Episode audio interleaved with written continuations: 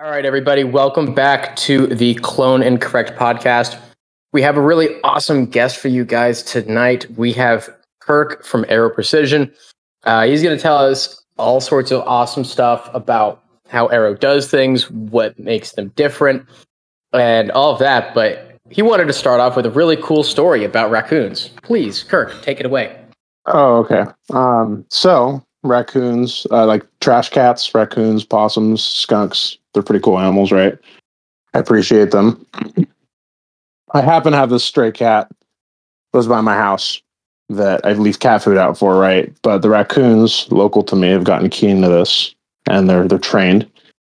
And so now occasionally they'll come through in a squad of about five and steal the cat food I leave out for the the stray domesticated cat and uh, it's pretty adorable. They'll uh, they'll wait for me to get home from work. They see me get out of my car. They stand up, and then they. I think the best way to describe that type of animal running is scurry. They don't actually run. They scurry, scurry into the backyard because they know there might be some cat food out for them.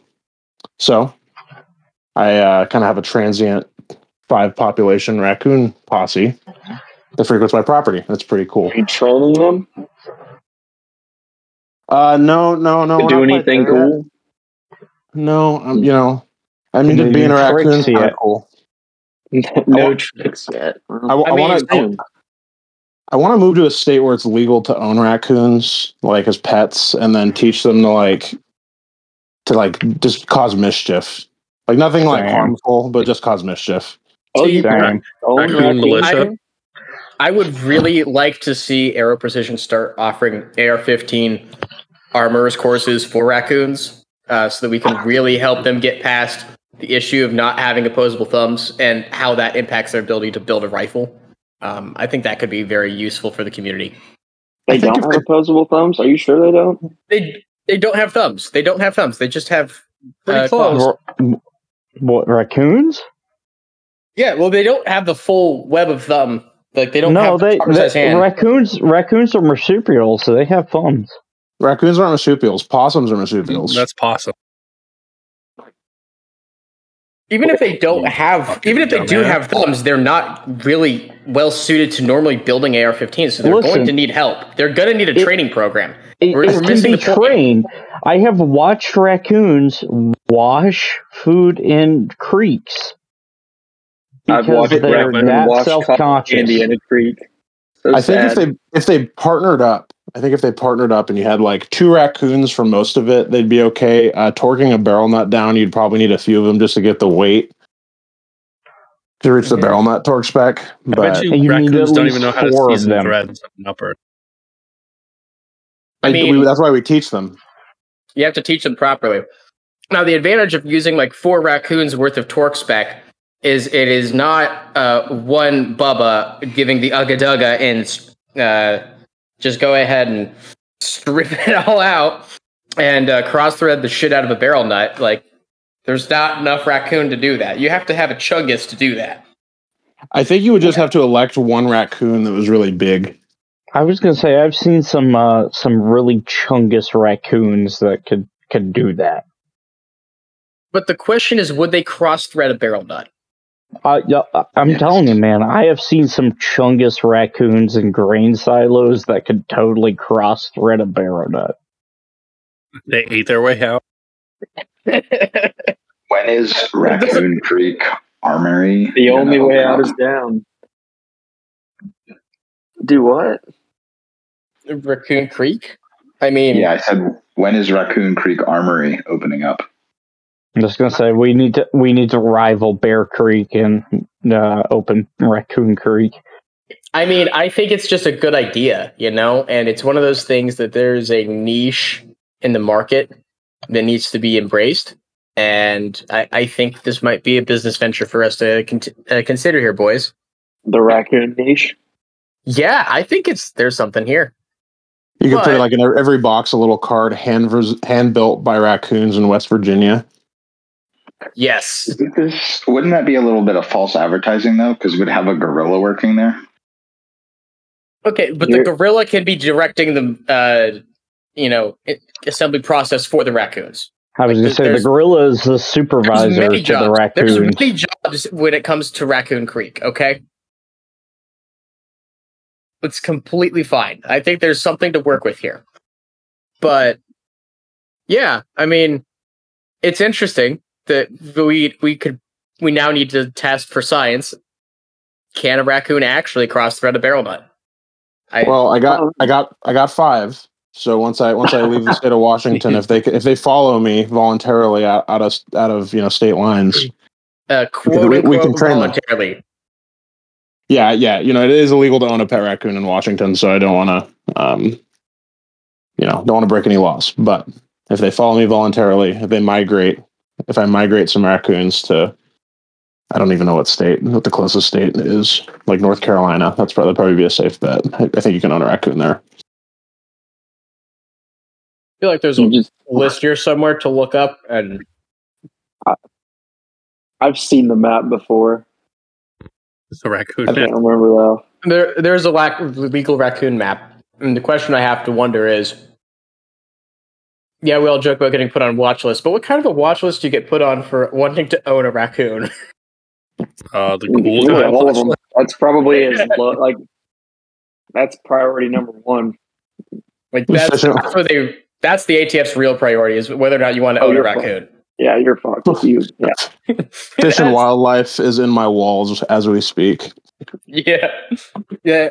The next uh, ATF audit for Aero Precision, they just start asking, "And any raccoons in the building?" Oh shit, no! I would be immediately pulled into an office if raccoons got brought up. They they would know. What- What's going on here, buddy? Why are they asking about raccoons? Oh, you know, I don't know. I don't know, man. But it's interesting. So, uh, like, Aero's a, a pretty prominent company, and it's also, I think people fail to realize how much Aero actually does and what Aero has really managed to accomplish as a brand in the past few years. And uh, being a guy that has spent a lot of time behind the counter, I've known Aero to be one of those brands that pretty much is the safe a safe bet. Like somebody wants something. Well, if you don't know what you want, get an Aero. You'll be happy. yeah, and a lot of that has to do with our roots, right? So p- people don't realize like we do do a lot. We're pretty, you know, not to toot our own horn, but we're a pretty large manufacturer in the uh, AR-15 space, and we're kind of now growing that into other platforms, right? But um, we started as an aerospace manufacturer. We did OEM work for a lot of big plane companies. And then, you know, naturally kind of some opportunities came up to get into firearms. We had, you know, pretty good success in that. And then eventually launched our own brand. Um, and why that's important is um, we have a really good mix of employees where we have people that are super intimately familiar with machines and how to machine things well and efficiently. And then you have, you know, the gun people, um, engineers, that type of stuff. And when we kind of put our heads together, you get magic. So we're able to, you know, make good products at a very affordable price without, you know, um, sacrificing quality at that price. That Mhm. already sounds a lot better than uh, what I've heard about most uh, gun manufacturers. Uh, most of them aren't gun people at Yeah. Like I was gonna say, all. this is already better than what I hear about. Hey, uh, no. we have a lot of people that like to uh, talk about you know certain brands and pitch this idea, and um, really at the end of the day, I think people don't realize that gun companies aren't always run by gun people, and it, it's okay to have someone who's not a gun person work at a gun company if they serve a good purpose in their job, but um, if you don't have the gun people in the company to also help direct and set the pace for how the company is supposed to work, you are dooming yourself. And it's apparent to me that you guys have some real serious shooters at the company that are helping direct the path of the way products are released and developed. It's obvious to anyone who can see it. Yeah, and like our, our new bolt gun's are a pretty good example of that. I think it wasn't just a um, you know any of our company cut and pasting into a bolt gun space. Um, there was a lot of thought that went into it, and it just comes back down to that really good team we have, where you know we can all kind of uh, put egos aside and have a good constructive discussion, and then come to market with a really strong product that people want. Yeah, and that's kind of I think the, the thing when I look at the the way you guys have actually kind of brought branched out into new stuff. Like the EPC series, people were really interested in, and I think it's definitely a super interesting idea. And then we also have seen the Aero Solus line and the suppressors. Um, so we're seeing a lot of development on this stuff that's like genuinely interesting and cool stuff. Um, so to me, I see there's a lot of opportunity for Aero to grow, and I think the most interesting to me is the uh, the suppressors. Like that's a whole thing, and you have a lot of capability to make a lot of really cool stuff there. So, what's the process for developing the suppressors been like? As far as why did you guys want to get into making uh, suppressors? How in depth have you guys actually really focused on the manufacturing developments stuff, that sort of thing? Yeah, so suppressors, the way we kind of got into that, honestly, was just it was kind of a diversification move. We're like, hey, we can bring the same value that we bring to the AR space to the suppressor space. We have uh, VG6 Precision that com- we acquired them as a company a while back now. I can't remember the exact date. Um, so we have a full muzzle device line, and that's kind of a natural progression for that. Mhm. Um, That was quite a while ago, right? Because I remember like Yeah. 2016, you on VG6. Yeah, I was I was saying it was about that time, right? Yeah, and so the uh, the the individual who founded that company is actually an engineer for us um, still, um, which is really awesome, and he's a very passionate individual. So, um, getting into that, eh, the way that kind of came to be is essentially we all kind of get in a room and we say, "Hey, what do we want our first suppressor to be?" And the general consensus was, you know, 30 caliber centerfire rifle can uh, make one that's very durable, carries a good warranty, has very good ratings. Right, that's kind of the the go-to formula nowadays. It's very it's uh, proved its success, right? Mhm.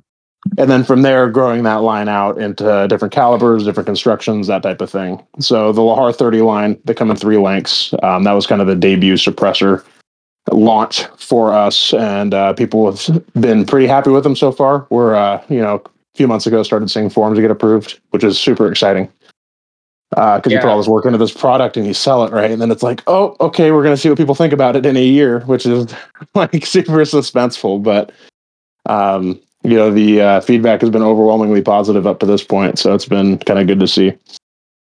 Yeah, I mean, it, it seems like a, a well made suppressor, and it seems like it's being pretty well accepted right now. And I think what's interesting to me is that I look at the data that Pew Science has put out about it, and it looks like it actually is a solid can. Um, when you, I don't know what your involvement has been with understanding how Jay checked y'all's work essentially with it, but I think it's really cool that you guys actually have welcomed his support and his feedback uh, in this process because there's a lot of companies, and some people like Jay and some people don't. But it seems you guys are willing to ask for that open critique. Um, so I don't know what your thoughts are on that.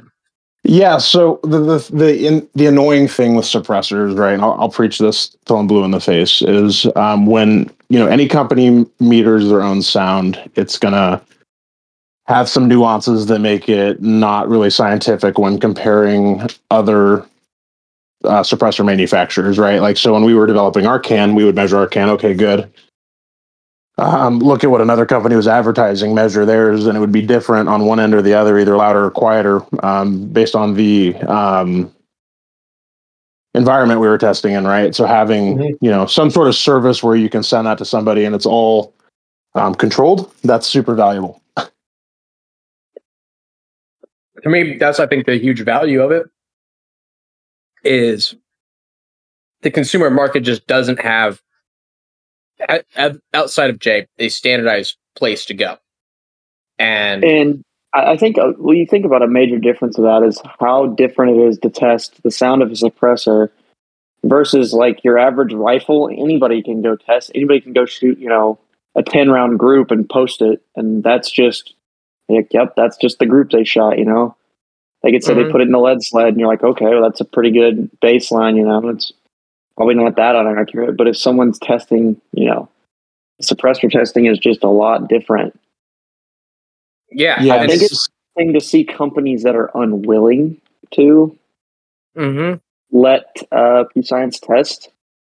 And I think at this point, that's a very bad business move because it's proved it's proven to be really the only source of good suppressor data at the moment. And I'm sure Well, other do- things will come around, but sound is weird. Like that's the that's the big thing like i tell people um as far as like you can have your peak decibel uh you know reading at its surface level.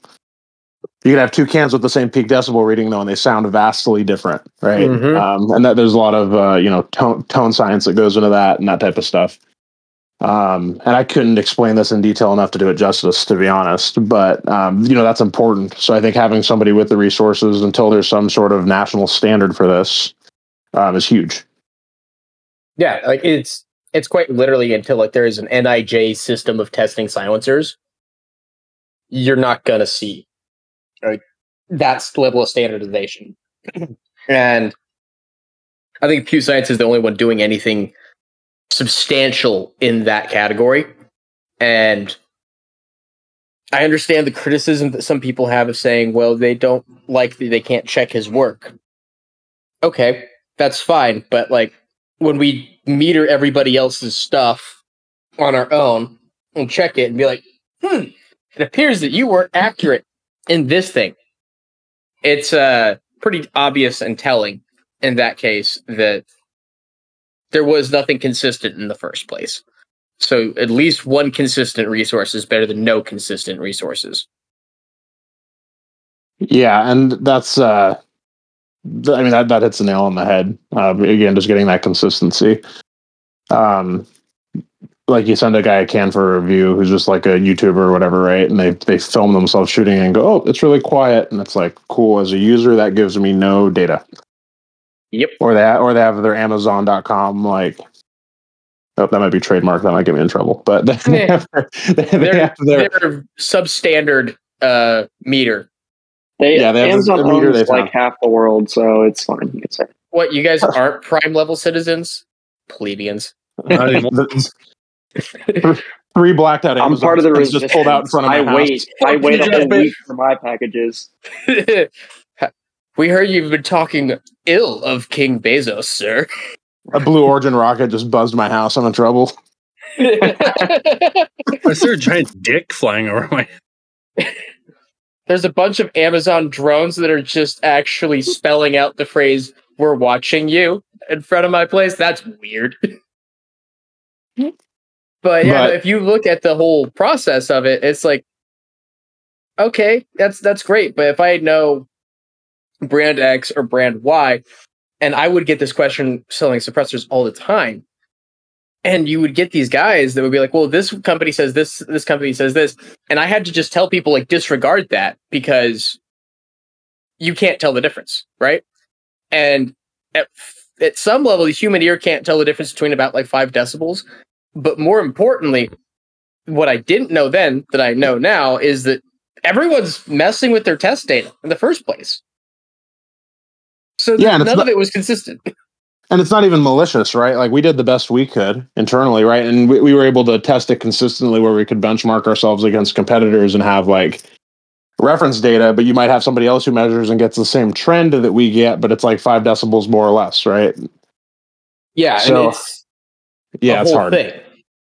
And I think the other thing that's interesting to me is you guys, amongst all of the other companies in the industry, have a level to manufacture more suppressors than anyone else.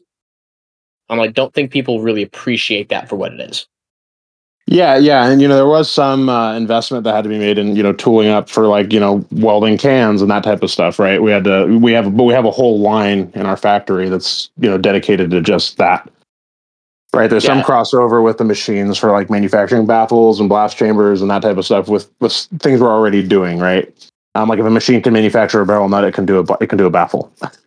Um, but then investing in that that extra piece of it to make sure um, we're doing it right, and then we have you know a really durable can, uh, which is another piece of this too. Like the sound testing is important too, but also what can the suppressor do?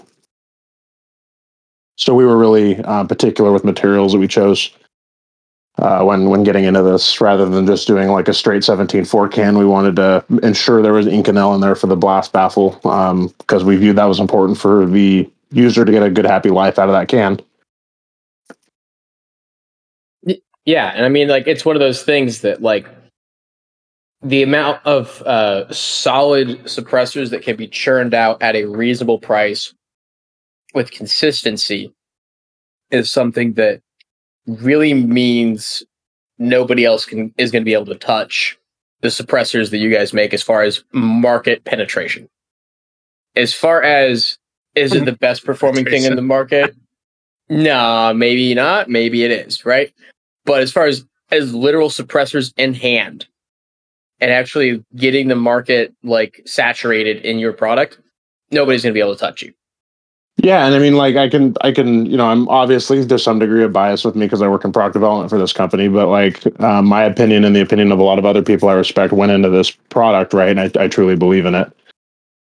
So it's, uh, I think it's a good can for people, especially if it's like your first rifle can. Um, it checks a lot of boxes. It's not the lightest can in the world. I'll be the first to admit that, but it's also, you know, you can run it on a belt fed and it'll be fine. so uh, there's no real free lunch there with materials. Um, something I learned kind of early on. You know, you, you can you can do lighter stuff, but it might not. It likely won't last as long um, with some of the other materials. So, as far as the actual testing protocol, because you said you ran on a belt fed, so like, what does that work, look like at like a major manufacturer level? Because it's one thing for us to talk to a company that has, you know, if you're a smaller company and you burn it down on like one or two suppressors on a full auto AR or something, right? How does that durability testing actually look?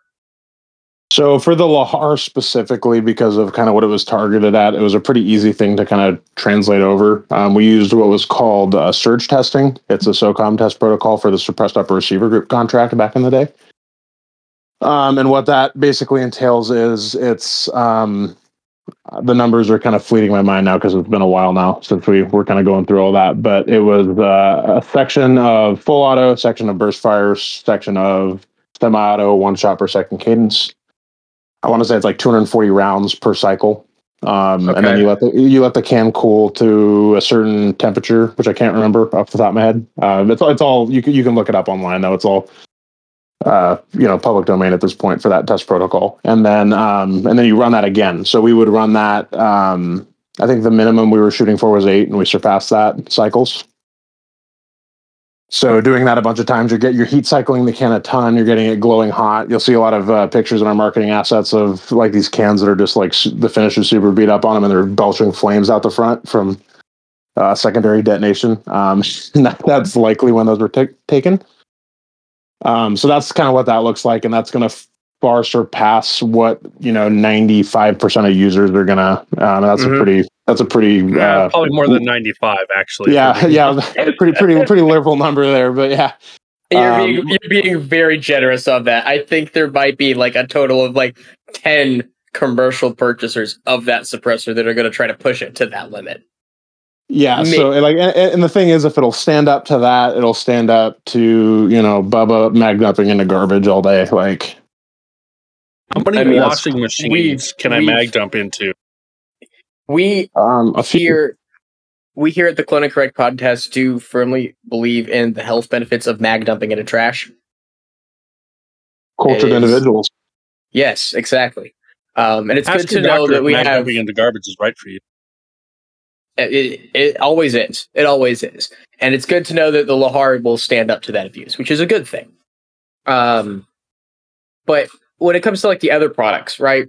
Like the um, the Solus, like that's a really cool product. I really want one.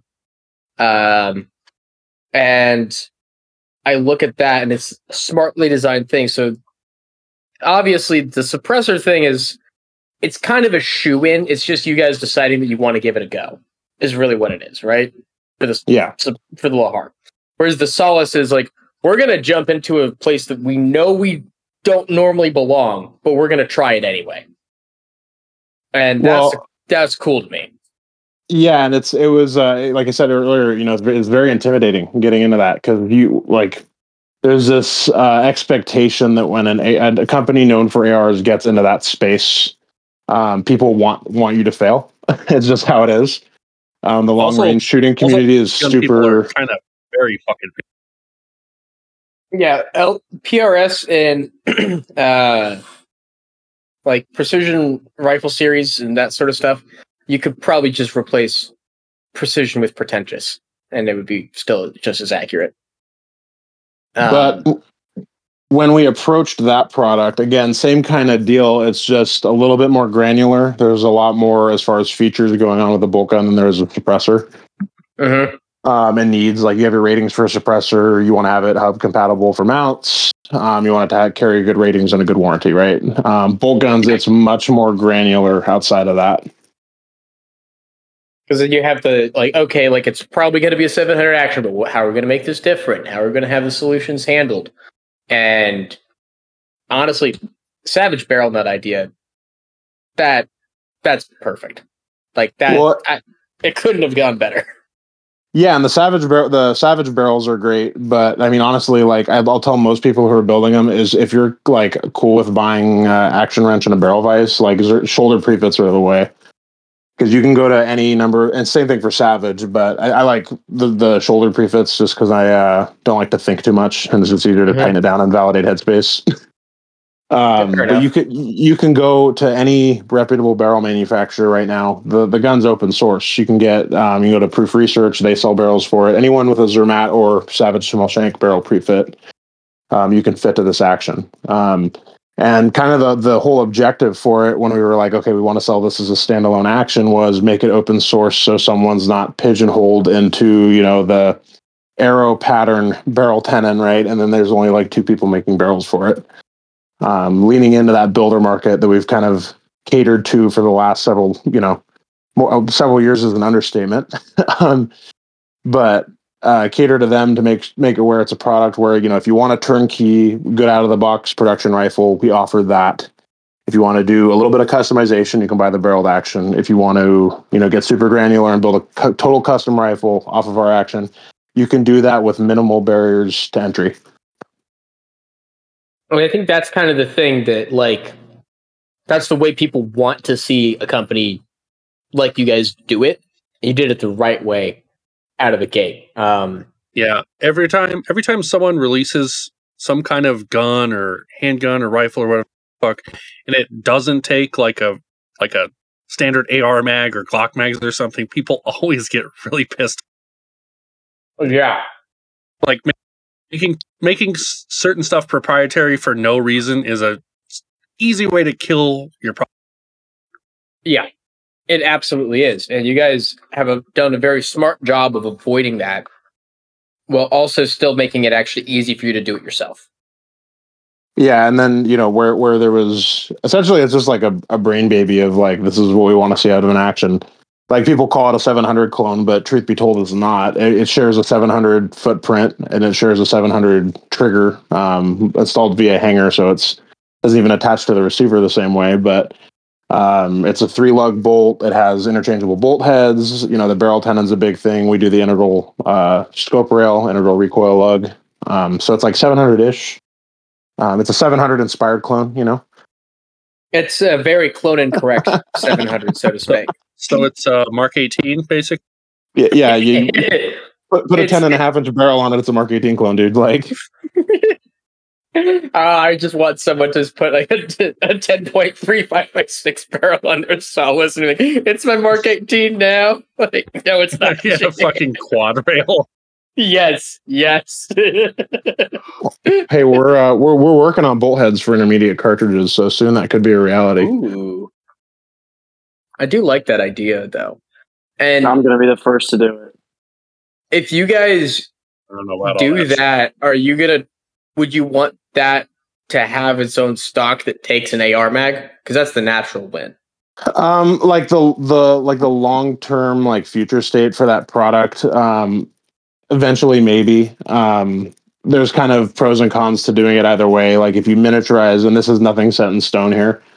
Um, but like if you miniaturize the action, it's cool. You can do uh, more creative stuff with the chassis. You could probably do it in the same uh, footprint. Just thinking about it. Um, but you have to take into fact if we're going to do anything that's going to like shorten the action size, right? If we want to do a special action for that, then you can't run uh, 700 footprint chassis on it, and then that like pigeonholes the consumer out of it. But um, you know, long term, there there is a case to be made for if we can make it work with you know all existing components that we put out. Um, doing Stanags. Um, it's just it's like again, just Well, truth be told, I haven't quite gotten that far yet.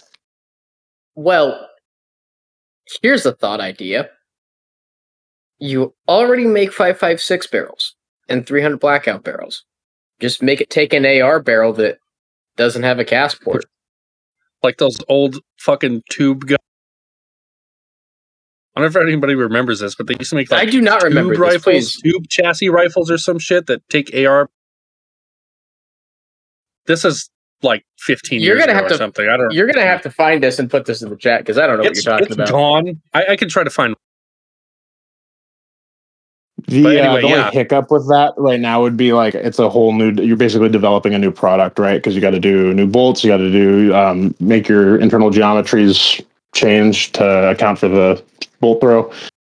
Um, kind of as it is with the existing ecosystem, the the most immediate route to go would be to do like a smaller bolt head and then just use their mat pattern um, intermediate cartridge barrels.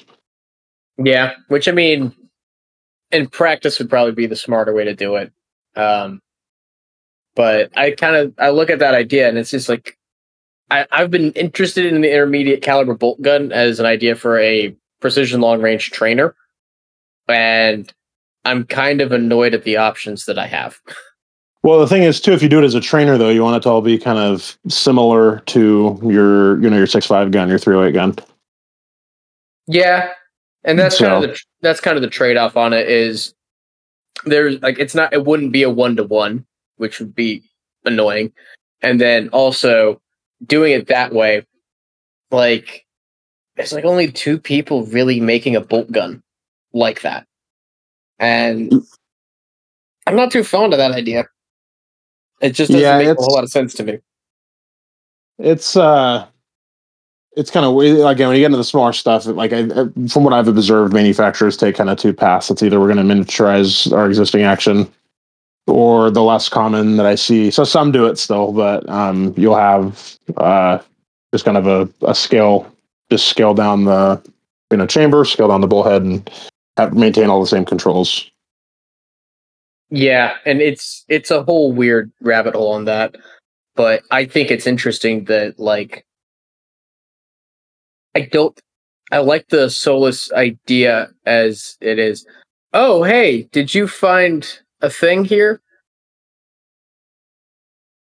Or just what did you find here? Uh, this thing apparently takes like all AR-15 like hardware and shit. Black collar arms. We can we can cut this. We can cut this out. That's interesting. That's a nifty idea.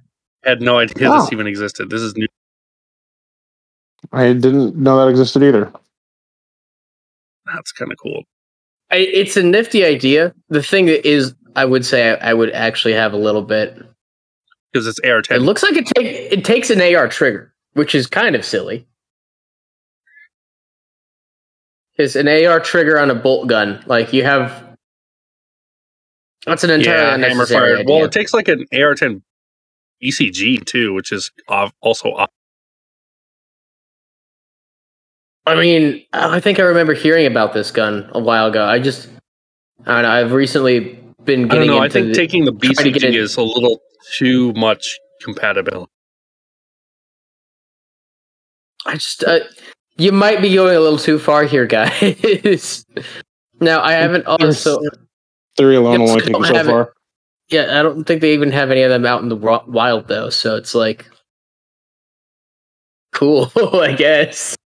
like you, they have the other thing here, for the sake of discussion, um, the ability to build it into either a chassis gun or like a more traditional Monte Carlo style stock that affects us too. That's uh, Yeah, you know, there's there's a lot of ways to when you go to a white paper, you know, there's infinite ways to, to skin the cat, so to speak. Um, it's just kind of again on our end, it just kind of comes down to what the um, intent for the product line is. So yeah. And like, what's Um, going to sell? Like that's the other thing. Like you, if you take any sort of reinvent the wheel type aw- awkward and goofy bolt gun and make it, and it's like this looks like Aero Precision decided we can make AR-15s. So we're going to make a bolt gun. that looks like a gun that is clutched together and not a well thought out bolt gun. Then you get scorched for it. But with what you did, you actually put something together that was well thought out, and it looks like it's going to be pretty successful product in the market as things go forward. So in that sense, you played that one right. Unlike how I think if someone told me like four years ago, oh yeah, Aero's gonna make a bolt action rifle, like what's it gonna look like, right? I would have probably assumed it would have looked something like not to not really even a dig on the gun, but look like a Ruger RPR, right? If I had been told that four years ago, that's what I would have thought an Aero bolt gun would have looked like.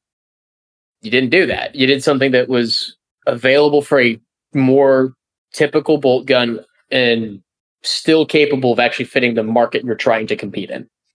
Um, yeah, and the core of it's really the action. To be honest, if you make an action that you can build out, um, your principles of accuracy across firearms are all pretty similar, right? Um, so if you get the action right, and you can like again like the 700 footprint, you can drop in a chassis, you can drop it into like our hunter gun. It's an AG composite stock. You can kind of tailor that action around your use case, which is um, huge. Yeah, I mean that's kind of the the beautiful part about it. Um, I think the question that kind of comes up with like building out a gun like that or setting up a gun like that is um when you have a idea to build a gun in this pattern are you trying to what's the best way to say it? Are you nervous you're not actually trying to be ambitious enough and the trade-off between being too ambitious if that makes any sense? Like how what's the right level of trying to get creative before you realize that you stepped over the line well i think there's like you know i have these really like fever dream ideas for products that i know are not commercially viable at all and that line's pretty obvious in my head it's something that i think would be cool and we'd sell like five of them to five really passionate people Um, but leaving it leaving it kind of open ended as it is as far as calibers and configurations, um, it's kind of a good happy medium, I think, where you know we take the features we know people want that are you know, and then they not only do they want them, but they make sense, right? Mm-hmm. Um, if the the masses want something that's really bad, we're not going to put that out. if it's if it's objectively really bad, right? Um, if that makes sense, right? It has to it has to be a quality yeah. product. It has to be a quality product, right? And that's the the kind of the one of those pillars of of what we do. Um, now I I really want to know what are these fever dream ideas when you get a moment. Oh, like a like a Tokarev uh, EPC that we were talking about earlier. That's perfect example. I um, can just see a Tokarev uh, EPC with the Lahar on the end of it, and you're just sitting there with the biggest grin on your face. Like you know there's a lot of dumb stuff. Like my, my Solus that i'm building out personally for uh, western hunting here in washington for like mule deer i'm doing a 338 federal. Um Ooh, and that's and that's, and that's, throwback that's not, dude i'm not gonna go and i'm not gonna go to work tomorrow I'll be like hey we need to be making 338 that's a good example right there actually. We're not, we need to be making 338 federal everything because it's not there's not a market for it right and like with eight six being introduced that makes this whole discussion even way more you know complicated but i just think it's neat oh yeah like eight six is entirely its own thing. I think an eight six barrel would probably sell well. Yeah, there's been some discussion about it. Um, I, there's some think, people that have built them. They do exist. Mm-hmm. Um, the blanks for those are really fun to make because um, they're like a one and three twist. That's the weird thing about that caliber is that that particular gun. I think eight six is entirely the same idea as like a 458 right? Eh, you think it'd be really cool to own and it's really cool to take out to the range a little bit here and there but as far as like oh yeah i'd shoot it all the time no you wouldn't. No you do not my thing with 8.6 is i i would put it in the same category as blackout right like i have blackouts 99% of the time though i shoot subsonics out of it yeah so, like, if I were to build one, that's probably the role it would fill. It would be like a primarily subsonic rifle where I'm just throwing really, really heavy pills. I love the idea of the fast twist rate. Mm-hmm. Um, the it is um, there's a trade off though where you can't run certain types of projectiles, right? Because it'll, it'll rip them apart. Yeah. But I love I, I love fast twist rate guns in general. Um, I- like I want to spin that projectile as fast as I can without ripping it apart. Um, I think the whole that that chart that everyone knows with the the AR barrel twist rates with the the Mhm. green, the yellow, and the red line, that thing needs to go away. um, yeah, no, you're you're probably correct on that. I've only found a couple times where a one and seven was not was too fast for what I was trying to do. I've only seen an accuracy issue on one occasion. I had a I've got a one and seven barrel in one of my guns, and I was trying to shoot Winchester 64 grain Deer XP, and that gun was printing like a three inch group, and I was like, this is not working for me. And then I went and shot some 77 grain OTMs and it was, went right down to an inch. And I was like, oh, it's the ammo. This gun doesn't like that ammo. Okay. Yeah, I would love to like spend a bunch of time getting into the weeds on that because um I mean it's a whole study like people like people I just mentioned have built careers off of it, right? It's super fascinating stuff. Uh, to be honest, a lot of it goes pretty far over my head, but um that's that's kind of the joy of this industry is you're gonna die not knowing everything, and the sooner you accept it, the better. But that would be that would be a really fun rabbit hole to go down for ten years, you know. Oh yeah, I think that's actually I I've never actually heard a more true statement than about guns than what you just said is that you're you're gonna die not knowing everything about guns. You're gonna keep learning something weird and new, and it would surprise the crap out of you, but you you learned it right, and it was a whole different thing, and it throws off things that you thought you knew for ten years, and now suddenly, nope, that's actually not how it goes. it's a side tangent here super important i think for everyone in this community to have that mindset because we get these weird like dogmas that are built Mm-hmm. based on like dated data or like one person's opinion and they, they they shut off any sort of growth mindset to like what we're doing and why we're doing it and that's that that that uh hinders progress It does. It really does. Like that's a very good point because the amount of times that I've had some guy tell me that he is completely adamantly correct about something that he was definitively wrong about. It's endless. It's endless how wrong I've heard so many people be about things in the space. And yet, I try to conduct myself is usually um, I'm confident, but then I keep a little bit, like one percent, that I might just be a fucking idiot. I mean, and I think everybody should have that little voice of like, I might just be. Well, maybe one day actually you'll know that there's six forges, okay? no there's only five the guy on facebook He's said so Kirk, Kirk is right on this. You're wrong. Aero actually owns three of them, so ha. Oh dude my i the forging thing infuri- like like that that whole meme Please- is like Please rant about it because I don't think people actually understand this. it hurts my soul. It hurts my soul because like you, you, we still get it to this day. Like a lot of people have done a lot to dispel that, or even like the fa- idea of what a forging even is. But like, so, oh, it's all comes from the same forging house, or I'll hear so and so. Like the other thing people love to do is say who we OEM for. They like heard from a buddy at a gun shop that we OEM for this company they really like, so then they'll use that as like justification for their purchase. Yeah, like, And- "Oh, like everyone we had this for them. Like, no, they didn't. I'm like, I'm like, no, we didn't. Like, like the running joke is, it's like, oh yeah, we made it on the machine next door. we're making F-22 Raptor parts right now. Like, but yeah, the forging things is it's it's literally like I need people to understand it's like a raw it's a raw material. That's all it is. Um, you can do some creative stuff with forgings, like all of our M4E1, M5 EPC receivers. Those are all forged instead of billet. But outside of that, a mil spec forging, if it's in spec, is a mil spec forging, and people just don't seem to get that. That's like the lowest common denominator of an AR-15 receiver. The Yeah, best like, way I figured the out final how to explain is- this to stupid people is you can get two steaks and hand them to a professional chef and a craft, and they're gonna one's gonna be burnt piece of garbage and one's gonna be delicious.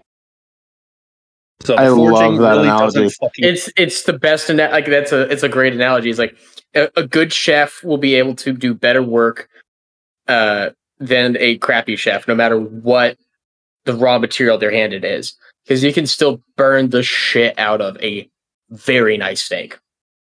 And they're shitty steaks too. I'm sure there have been plenty of people who've put out bad forgings, but the majority of them nowadays, it's like it's all like most of them are Anchor Harvey or you know Brass Machine or you know you know one of the five you know that everyone references. There's more than five. The five but- that there are So, only five of. I I take the uh the M4E1 receivers, even though since they're forged, but they're obviously very different than the other ones.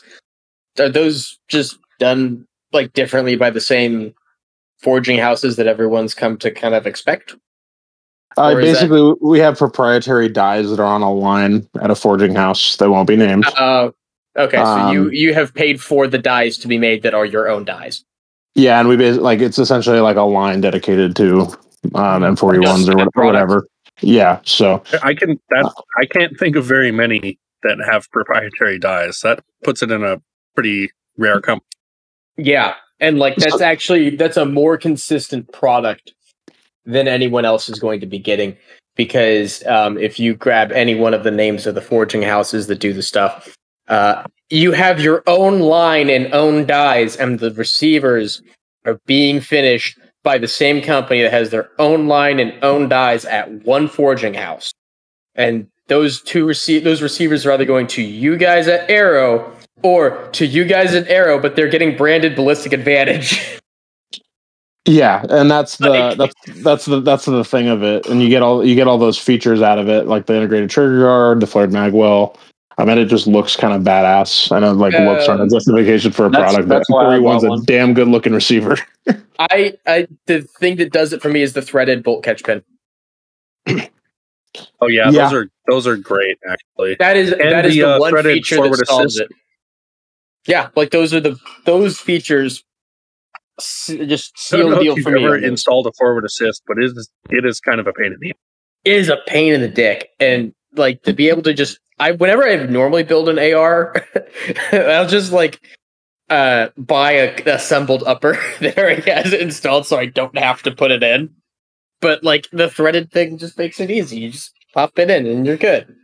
Yeah, I mean that's that's most people's like favorite thing. Um, like I can't tell you how many times I've like boogered roll pins or scratched up receivers when I was like kitchen building back in the day before I was where I am now. and uh, yeah, it's a, it's a super nice thing. You know, just get get the right size wrench, put some Vibra-Tite VC3 on it, thread it in, call it good. So were you involved with the direct development of the M4E1 or was that before you got to Aero? Dude, that's before my time. First receiver I bought on my 21st birthday was an M4E1. Okay. So that, So that makes sense. yeah, and then I, I started with the company when I was 21. So um, yeah, was that was not I, I can't take uh, any any sort of credit for that one.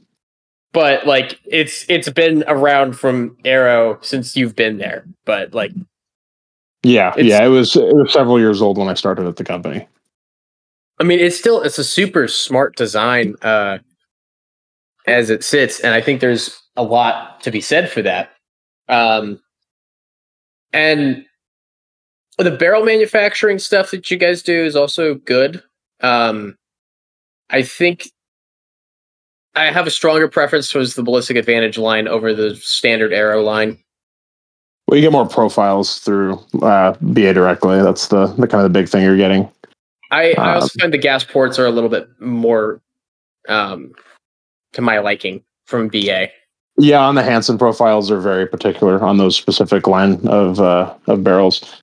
That's one of those things though too. It's like no free lunch, right? Like um depends on what you're building for and like the type of builder, right? If someone's just kind of like not sure, like it's okay to have a little bit more gas. Well, and it's My, also uh, it's entirely like uh, if if you're not everyone's going to be trying to like tune and dial in a suppressed gun with no gas to the face, right? Like not everyone's trying to do that, but that guy will. Most guys are going to complain that Tula doesn't feed in their freaking AR, right? Yeah, so I always um laugh about like I need the the the 315 ejection pattern. Like that's another chart that needs to go away Oh Um, god, I hate that one so much. We because already uh, killed the handgun chart. We need to kill that one. Yeah, so it's it's one of those things like a gassing isn't necessarily everything. It's carrier velocity. That's what you actually need to be paying attention to, and that can be a result of gassing, weight of the carrier, weight of the buffer system, and B the actual like pattern in which it ejects can be affected by more things than just carrier velocity. It is like a piece of evidence, I suppose, but like people get way too wrapped up in it. Way I too mean, wrapped your, up. your ejector could have and an extractor can have a whole impact on that in itself. Yeah, like Yeah. like trim. A, I'm not recommending people do this, but if you trim a couple like coils off your extractor sp- or your ejector spring, report back and tell me what Oh. happens. No, that's, that's uh five five six. Got to go fast. Rest in peace, buddy. He he loved clipping spring. but it's just, it's one of those things. Like I just you got you got to you got to build to the use case. Like a little, uh, having a gun that's a little over gas is fine. It'll run in more conditions. Like it's not everything has to be like a perfectly tuned three gun rifle. And I actually advise against that for most use cases because if you change ammo or the gun gets dirty or anything slows that carrier velocity down just a little bit, gun don't work no more. Yeah, and That's I a technical term. gun no worky. Now, I guess the question that I have uh, following up on that is, given that you know what you know about building these things out,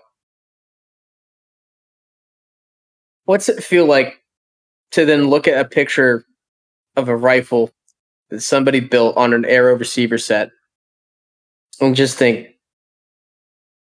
man, I don't know how that guy's proud of that gun. I mean, you know, I'm uh, even if it's not in my taste, I'm if they're stoked on it, I'm stoked for them. You know. Wow. And I'm not I'm by no means the aesthetic standard of like what a firearm should be. I love like weird dissipator A2 quad rail builds with carry handles. Like that's my that's my jam.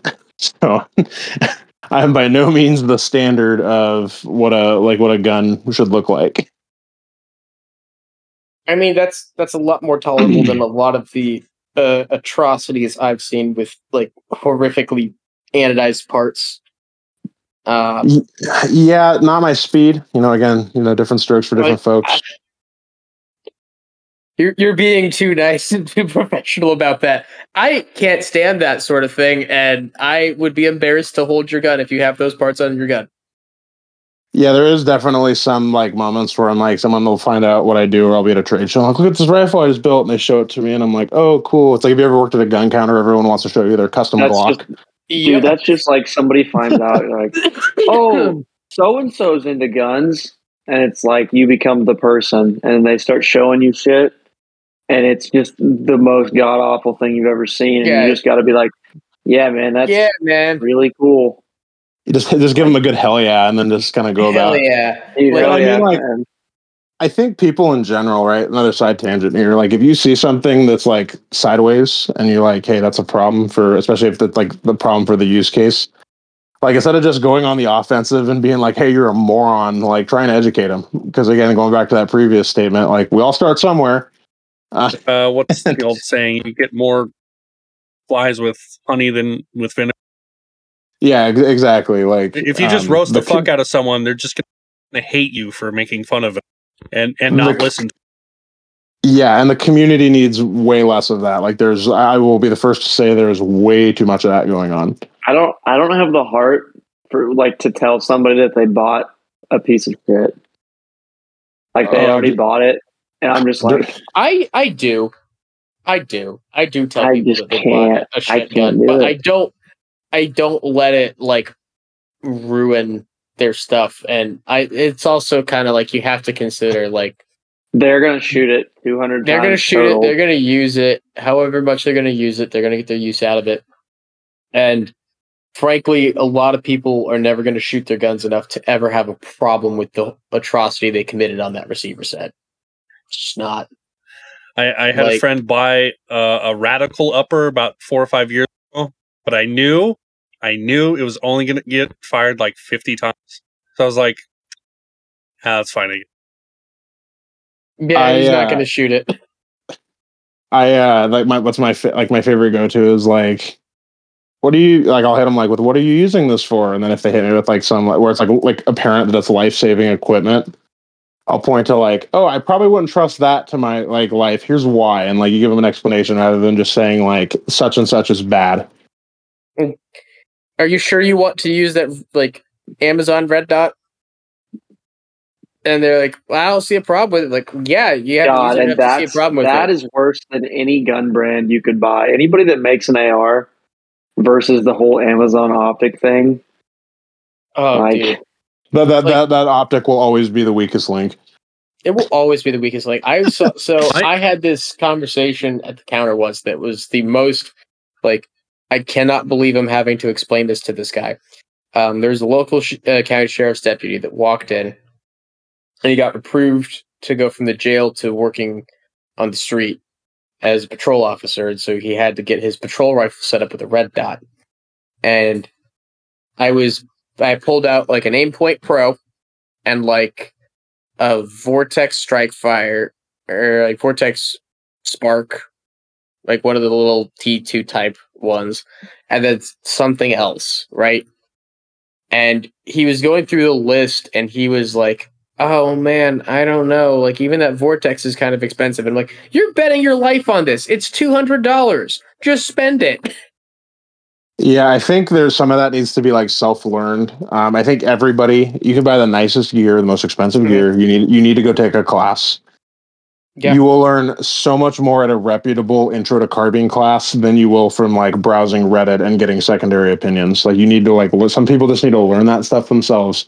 And again, even if you buy the most expensive gear there is, go validate because nobody's infall- infallible. We're not infallible. Um, the Gucci tier, quote unquote, manufacturers are not infallible Mhm. um, make, make sure your stuff works like um and like especially if you're new to it right if you like if you've taken classes and you know what kind of look for and you're going to shoot like make sure you run your gear and are like confident in that because you need to treat it like an airbag or a fire extinguisher yeah like you got to make sure it actually works i mean i mean don't test to- don't, don't test your airbag Hold on, you want me to know what I test mean? my? Okay, no don't test your airbag but um it's it's like that I same was type of just equipment about to go out to my truck and start punching the dash really hard.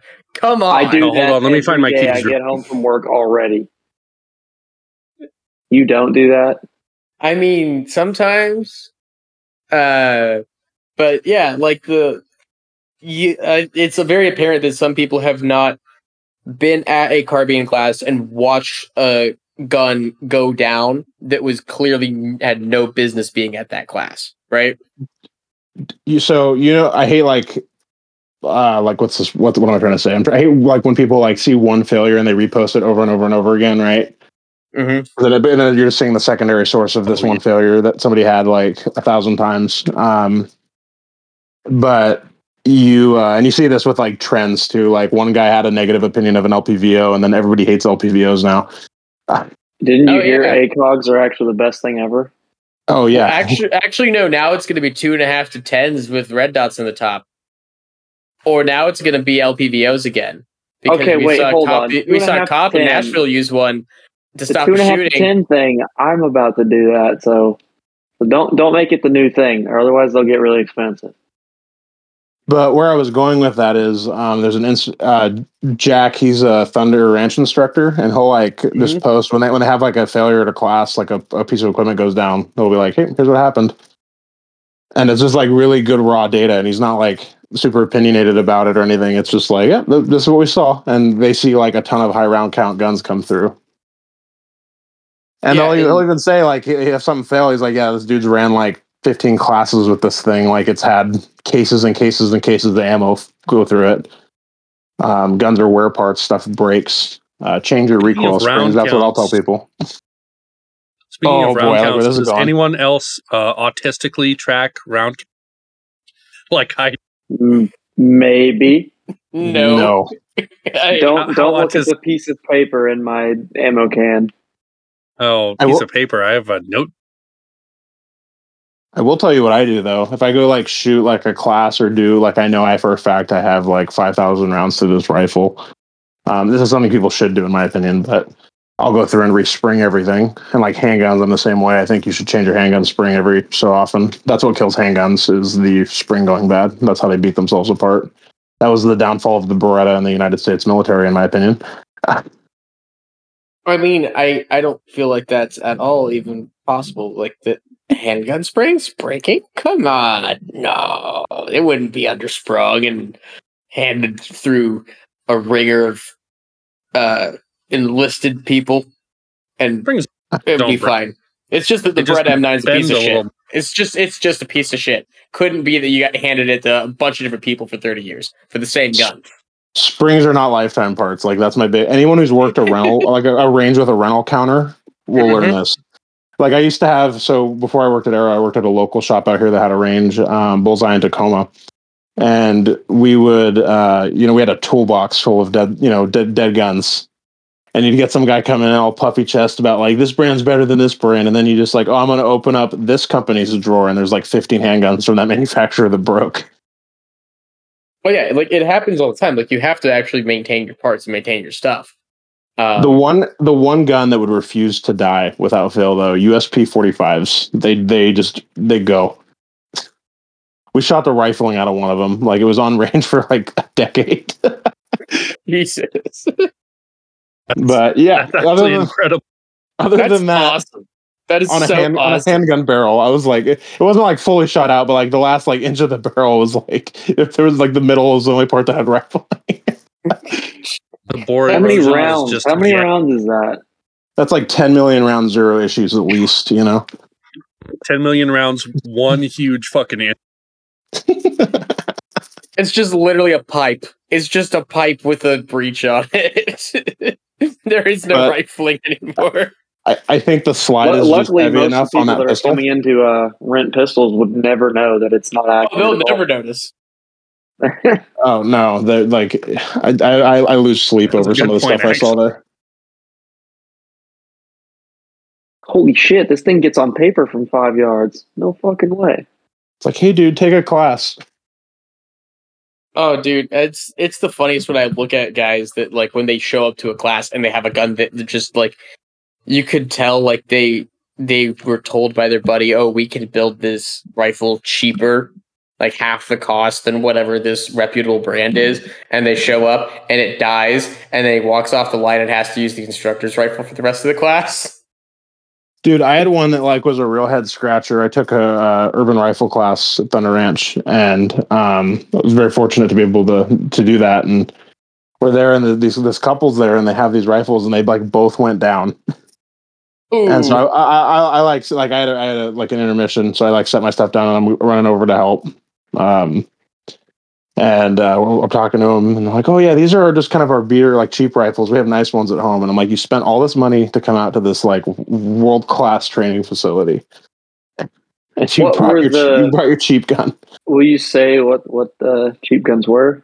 I couldn't even tell you, dude. I, I can't remember what the receivers were, but like the parts that were inside it were like gun show table, like Well, you you, you know the table I'm talking about at the gun show, like you know, oh, yeah. named, like The you mean mystery all of meat- them? the mystery meat bolt carrier and all that. Yeah, like uh, like it was 100% Chinesium bolt carrier group. Like I was like, oh, I'm like, yeah, That, yeah, this that, that is one thing though. People like, oh, that my nice gun, I can't shoot that. Like, why do you even? I mean, if it was like a surplus rifle or you know something cool, but like you paid, these are all brand new parts that nobody gives a fuck about. Like, they're there's no rarity. You just bought expensive parts that you don't want to shoot. Well, let's just remind people you're not getting the resale value out of the gun you thought you're going to get, so just shoot your nice gun. Well, that's what everyone tells their significant others. They're like, oh, this is an investment. I grew No, up watching not. my dad. I, I grew up watching my father do that. I learned. I learned the, the ancient wisdom. you just you just say it's an investment. It's okay. I I still get a giggle out of the, guy. The guy. trick is that I'm into- never going to sell. Exactly. I I still giggle at the guy that came into our shop and paid us extra money so that he could buy a CZ Bren at uh go home with a receipt saying he bought the CZ Bren at the price he was going to tell his wife he paid for it. See, that's why we're such a beautiful company. We sell parts, so you can is one receipt at a time build a full rifle. yeah, honestly, that's the that's the best way to do it. Or you can Yeah. order it all at once and regret it. But it like it pains me when I see like individuals who will buy these like and like I'll, I'll call out a company here, Knights. Like people will buy like SR15s right?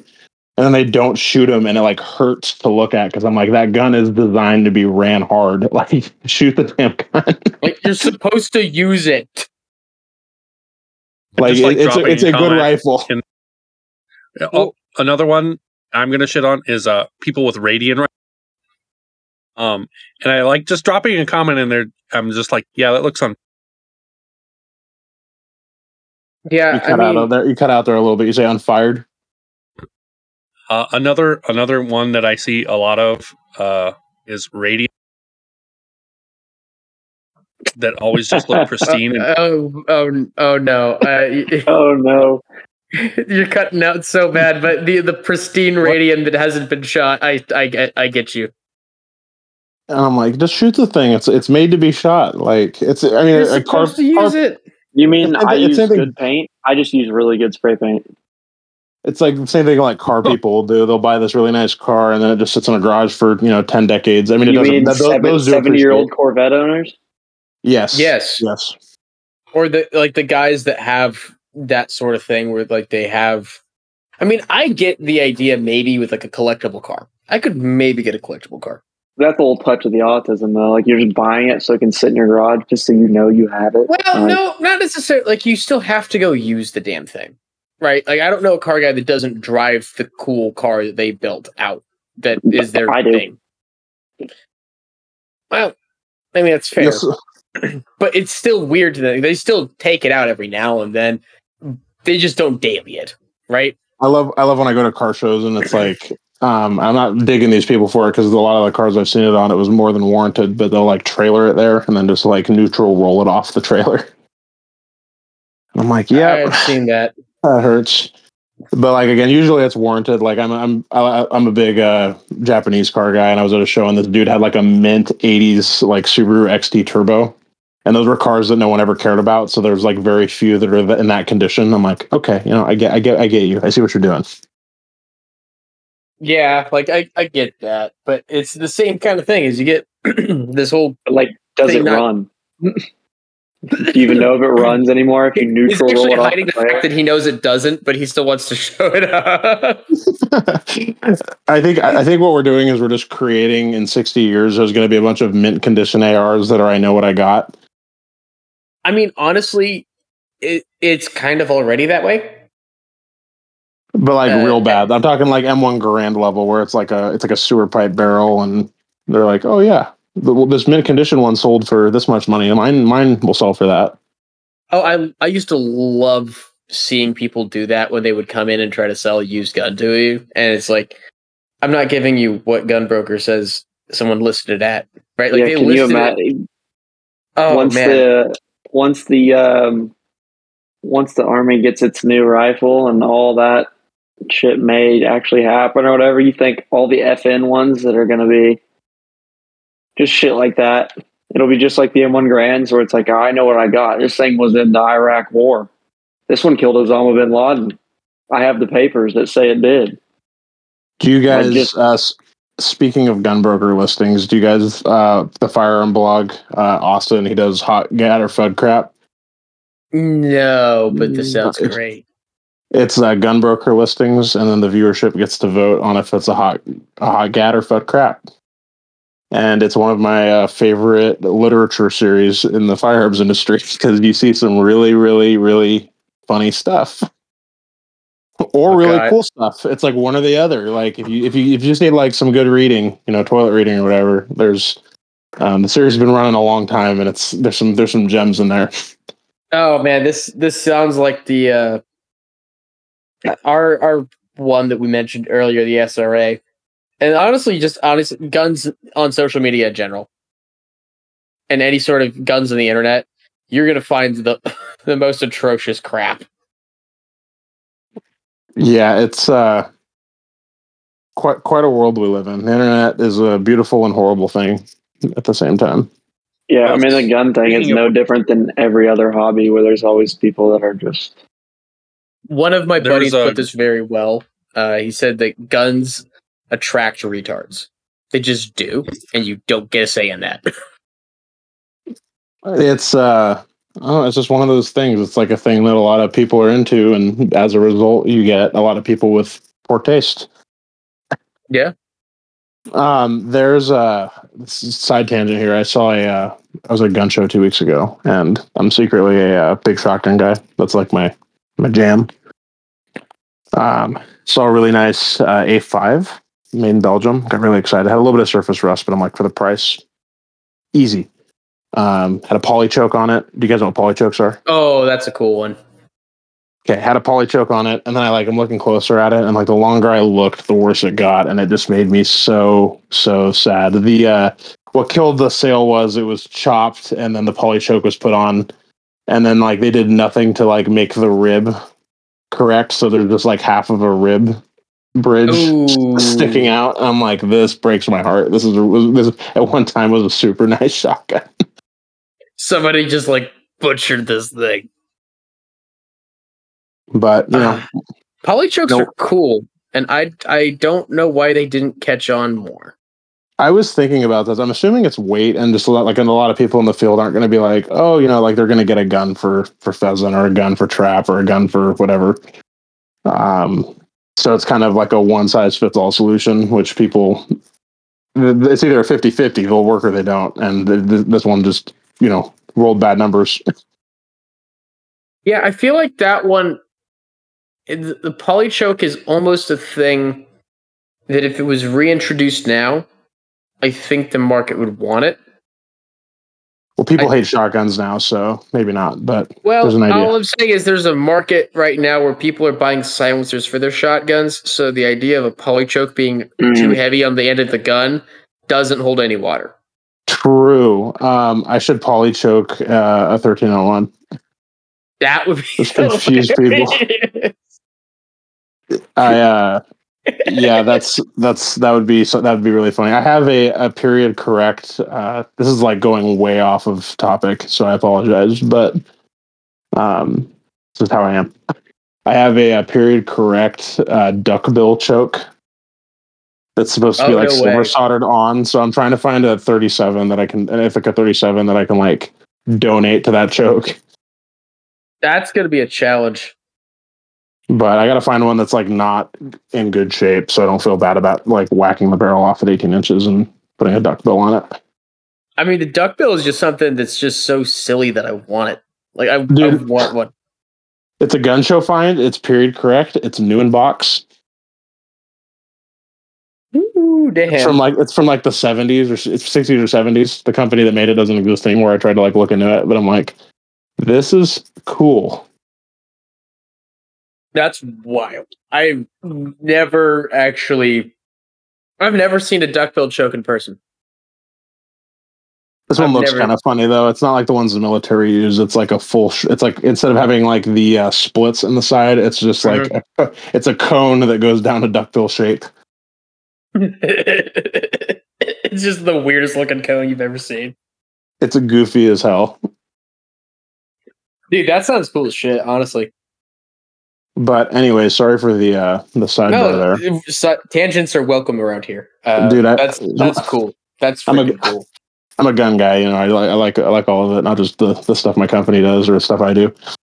another thing that's like really important is a lot of people don't realize that like if you're buying product from someone who you are questioning whether or not they're going to be able to help you if something goes wrong it's not a good thing and Aero has done a good job of having that prominence in the industry to actually get someone to come and help you if you have something go wrong Yeah, and that's one of those things that should be again pretty consistent throughout, and we uh, do put a big emphasis on that. I know we had uh, like post pandemic, we had some pretty uh, by our standards substantial backlogs and stuff, um, just due to staffing issues and whatnot, because it was just kind of a perfect storm. But you know, we're back kind of on top of it, and that's that's always been um, kind of at the forefront of the customer service experience. Again, regardless of who.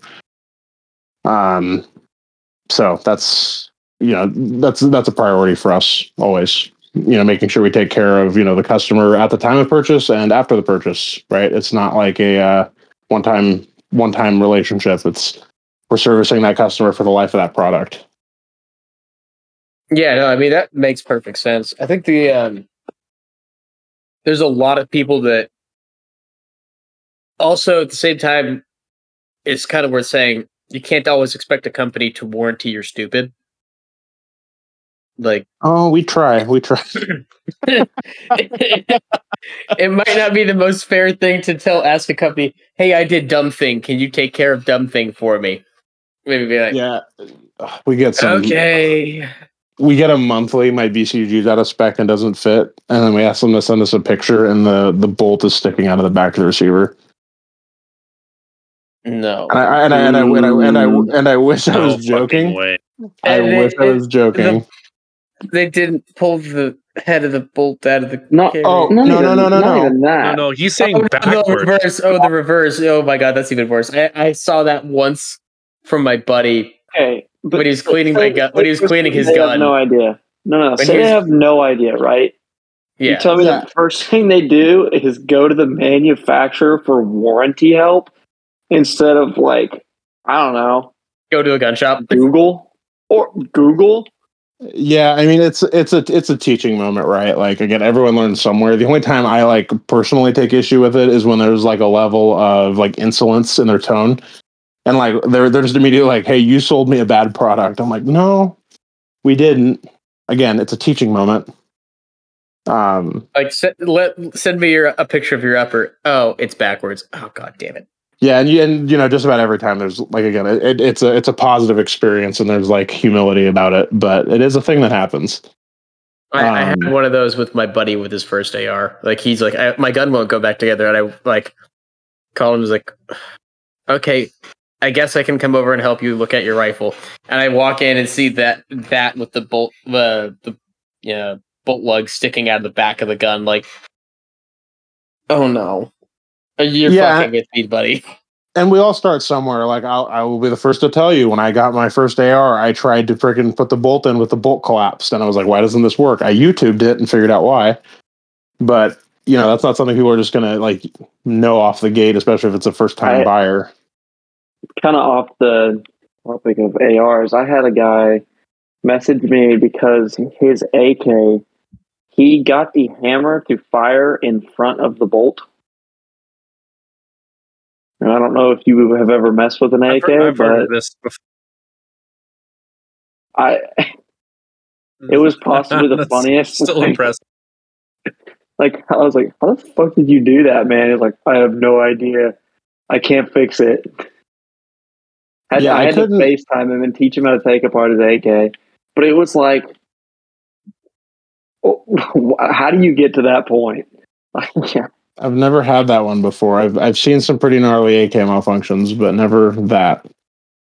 careful, don't call them malfunctions. Oh, no, AKs just do that. They're the most reliable. Design intention.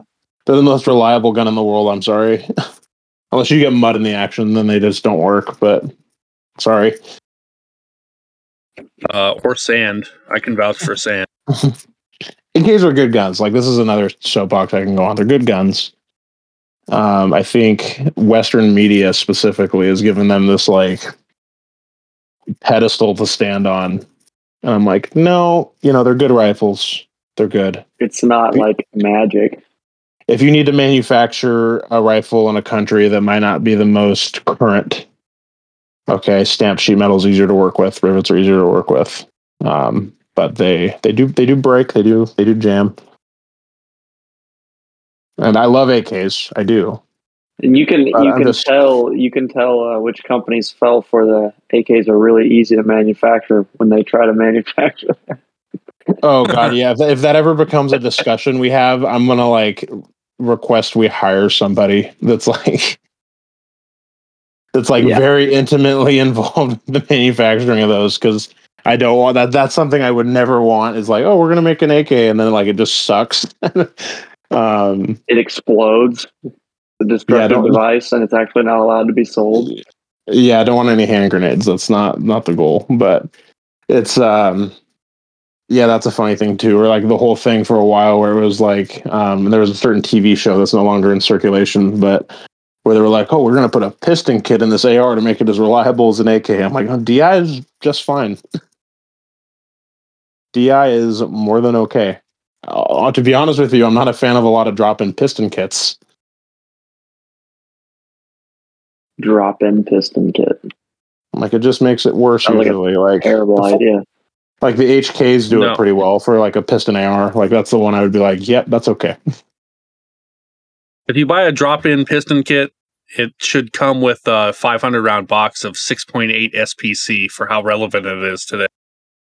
Hey, don't That talk is- about six eight. Don't talk bad about six eight. That's a travesty. what happened to that cartridge? Super cool. I actually think the best thing that ever happened to 6.8 was 224 Valkyrie. Sorry. Um, Hornady would like to have a word with you as of like a week ago. Oh, 22 arc? No, just use 6 arc. 22 arc is retarded. I'm pretty excited for it, dude. I don't know. I'm pretty excited for like a varmint cartridge. Um, pretty stoked Okay. for it. 22 arc is going to get all the buzz, but nobody wants to talk about how fucking cool 22 Creedmoor is. Um, well, I think it makes more sense for the use You guys case. are going to lose your mind when you hear about 223 Remington. No way. Oh, No varmint way. Cartridge. Yep. um, no, I, I'm actually really excited for the 22 arc, and I think the bullets they're pushing out with that um, are going to be pretty cool. That new VLD bullet with the hollow cavity is pretty awesome, from what I can see. Um, but I that's mean- something uh, we're just just for the record, we are a, uh, a quote unquote partner for that. So that that expect some some movement there if you want to try it. I would I would love to hear more from you after you've had a chance to shoot that. I've seen him in the flesh, um, and it thus far, uh, you know, checked out. And like, I think the ballisticians at Hornady are um, some of the best in the world right now. So I think it'll be good, especially for the fact that you can like drop it into an AR-15 size rifle um, for like a Coyote rifle or something. That's freaking awesome. I mean, that's the nice part about it. I think it's a very cool caliber concept. I just I don't I think that 6 arc was actually doing just fine on its own and that it's going to the uh the fate of 22 arc is as doomed as 224 Valkyrie. I just I think don't know. The I just the think it's specs on it odd how- better. I just think Sorry, it's go odd how uh, for the last few years it seems like every couple months they're reinventing the same cartridge that came out like a year or two. It's it's just been a weird fucking cycle. I think people see that and they focus on like bullet size and r- approximate case size, but um, and I'm not like an authority on this. There's dudes that can talk about it much more intelligently than I can, right? But as far as developing a full cartridge, there's a little more that goes into it as far as case geometry and that type of thing, right? Um, so it's just making it more, making doing whatever you know somebody ten years ago, or even some cases like we see cartridges like 30 years ago tried to do, but doing it more efficiently so it's more viable. And there's certain other things also to say that like it's easier for a particular company who has just gotten done developing item X, turning around and going to extend that to Y and Z as they go down the path. And I think like if you're making the distinction between 6 and 22, I think both of those cartridges have very different use cases. I would agree with that. Like I would not Um, hunt I would not hunt mule deer with a with a 22 caliber. I can't legally in Washington anyways, but um, for like coyotes or prairie dogs or that type of stuff, I mean, it, it looks pretty awesome, and the bullet technology they're putting into it uh, seems impressive. You know, so far. Hmm. Uh, it was really funny. So, a lot uh, prairie dog and rifle. Uh, one of the times I had a customer that wanted a prairie dog rifle. He bought uh, a Browning X Bolt in 223, and he thought this is the perfect gun for it. And I told him, I was like, "Yo, man, like I will order you this rifle if you're dead set on getting it. Like I'm happy to order it for you, but I'm just tell you right now, you're just gonna go use an AR." And he's like, "No, man, I think this is what I really want." I'm like, "Okay, sure." Twelve hundred dollars later, he's got his rifle. He comes back in after his first prairie dog hunt. And he's like, "You were right, man." Dude, you know what gun I bought for Prairie Dog that um, is like one of my favorite rifles now? Um, I got a Mm. Bergara BMR in 22. Oh no shit. Dude, with a dead air mask on it, that thing is so much fun to shoot. Um, like the long range 22 thing, I used to think was kind of silly, but I get it now. I'm like, okay, this is like a ton of fun, especially out here because like you can't find a thousand yard range anywhere out here um, in Western Washington. Like you're lucky to find 300. So being able to have like a cartridge that um, is not designed for that. Yeah, It it sucks. actually it is not be- good for anything past 100. yeah, usually- it's like and, It and makes being it able more to push fun it out to to try to push it. Yeah, it makes it more, and you and you can't control the ammo as much, right? Like, um, but I mean, you can do some pretty impressive stuff with them though. Like these these NRL twenty two dudes that are building these like open guns. It's it's pretty crazy to see. Um, how much they're putting a lot of work into it. Don't get me wrong, but they're Oh uh, they're shooting these things out at like three hundred yards consistently, and you're like, that's impressive.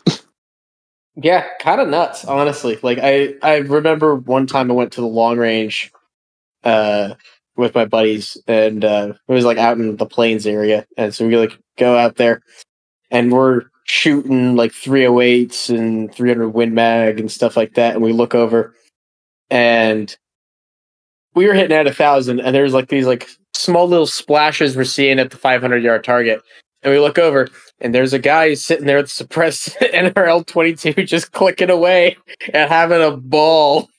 And I'm really, all right, go for it, bud. Like, I think he had, we- priced out what he had. Like, we actually looked up all, like the components and stuff, and he had like a $4,000 22 rifle.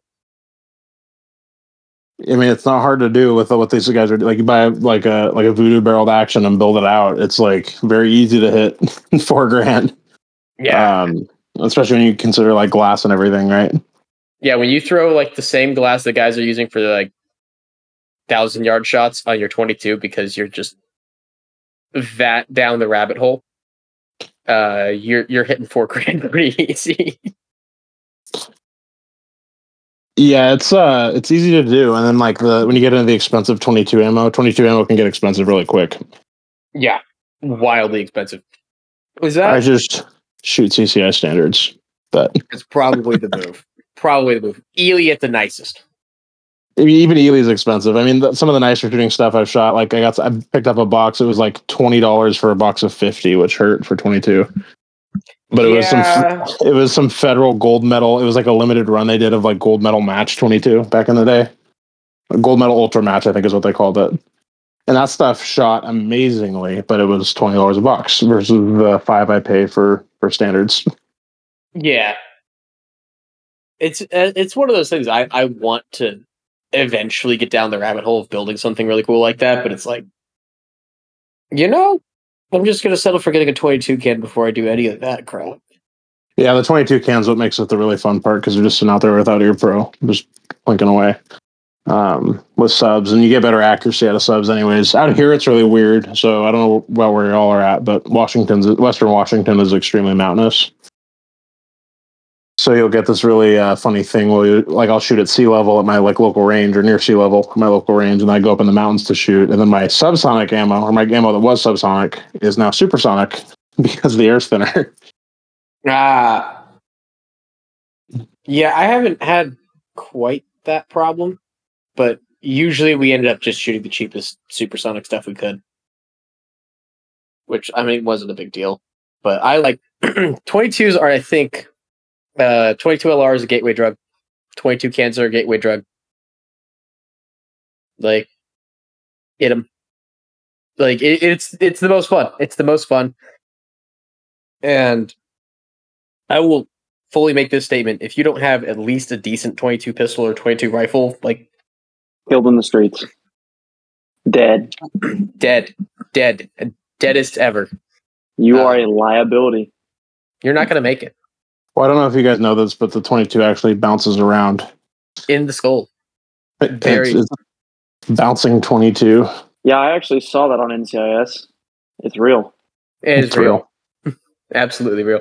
I really uh like the the so the thing with the 22 is why I, I say that is it is you're not doing a good job of trying to be an ambassador as a gun owner if you don't have a good 22 to take people out to shoot. Like just not because it's the least Thank intimidating you. gun in the world. Thank you. That I- Bergara is the best gun to start people on. Yeah, I have a I like to just, I 2245 like to just purely for that. an AR. I will Well, they- never anybody that's never shot. I will never hand them a pistol. I I just will not do it because I value my life. That's fair. I've heard some uh, horror stories. There's been some local Oh, horror God. stories. I've, I've had it happen a few times. I don't know about you guys, but when I get a new shooter, I'm like, yeah, 460. Like, let's go. 4570, let's go. I- I'm gonna make you hate this hobby for the next 15 years. I am going to gatekeep you All so right. hard with a big gun. a pump shotgun with double aught buck. Oh no, we're not. We're, no, we're not even doing that. We're doing a supernova with three and a half inch turkey loads. Like that's cute. Just throw them on their head. I'm, I'm gonna break It's your like collarbone. it's like those dads. That, the dad's like, man, I just don't know why my kid doesn't like shooting. Like, well, he scoped himself in the face with the with the 4570. Like, of course he doesn't like hunting. or you, Throw or you, 30 on six, like immediately. Like I could possibly be it. you gave him your your single stack 40 cal subcompact, and he hated shooting Yeah. it. Bizarre. Bizarre. Um, that's not a pleasant gun to shoot. Here you go, Wild. kiddo. Here's the XD. Dude, Like, it was like That's what my dad did to me. The uh the one that gets me is when I uh, this was more an issue like it's not an issue for me as much now but when I worked at a counter you'd get dudes that would come in and it's like oh I'm here with my wife or girlfriend or whatever she needs a um ultralight 38 plus P revolver I was about to bring that. up. And I'm like, buddy? about this uh, the other day with Reno, and it's like it's so common. I'm heavy build six two. I don't like shooting those like don't don't do this No, The most unpleasant gun I've ever fired was a compact, like magnesium frame 38 with like plus. Yeah, like, Absolutely not fun. Experience. it's the worst. It's the worst experience, and like, it's, it's the thing where you get these guys that will like try to talk for their wife at the counter, and it's like, no, that's what you want her to have, but she doesn't want to shoot that.